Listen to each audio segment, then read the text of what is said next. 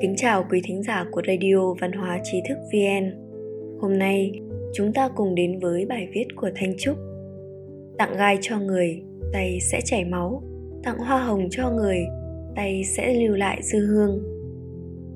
Tặng gai cho người, chính tay ta sẽ bị chảy máu. Tặng hoa hồng cho người, tay ta sẽ lưu lại dư hương. Người trong lòng có một đóa hoa hồng, cuộc đời người đó sẽ là một biển hoa. Vào đầu thế kỷ 20, một gia đình người Nhật di cư đến San Francisco, Hoa Kỳ và làm nghề trồng hoa hồng ở đó. Hàng xóm của họ đến từ Scotland cũng trồng và bán hoa hồng. Cả hai gia đình đều thành công dựa vào sự lao động cần cù và uy tín. Hoa hồng của họ rất được yêu thích ở San Francisco.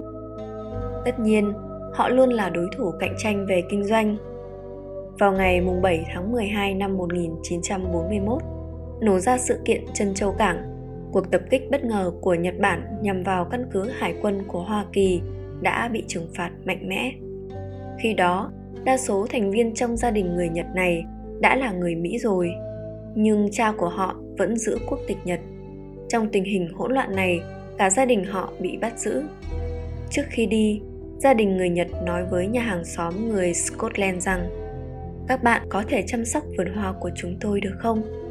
Người hàng xóm đã đồng ý. Nhưng gia đình người nhật này hoàn toàn không có hy vọng vào tương lai được nhìn lại vườn hoa hồng của nhà mình. Họ bị lưu đày đến colorado, xung quanh đầy dây kẽm gai và binh lính vũ trang.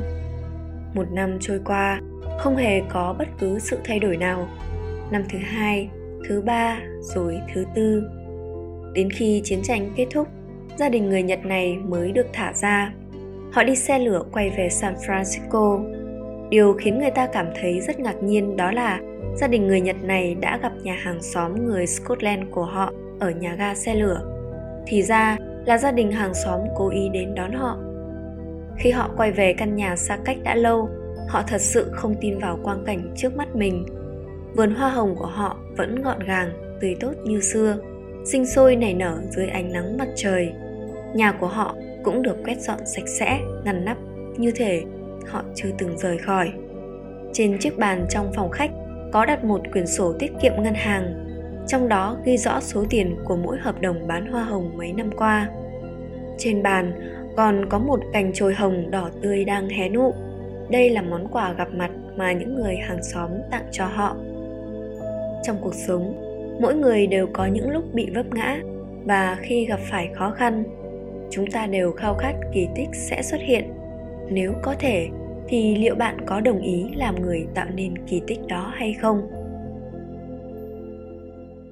Quý độc giả, có thể truy cập website trí thức vn net để đọc được nhiều bài viết của chúng tôi hơn. Nếu việc truy cập gặp khó khăn, vui lòng đổi dns cài đặt vpn hoặc tải ứng dụng đọc tin của trí thức vn vào điện thoại một lần nữa, xin cảm ơn sự đồng hành của quý độc giả. Xin chào tạm biệt và hẹn gặp lại trong chương trình kỳ sau.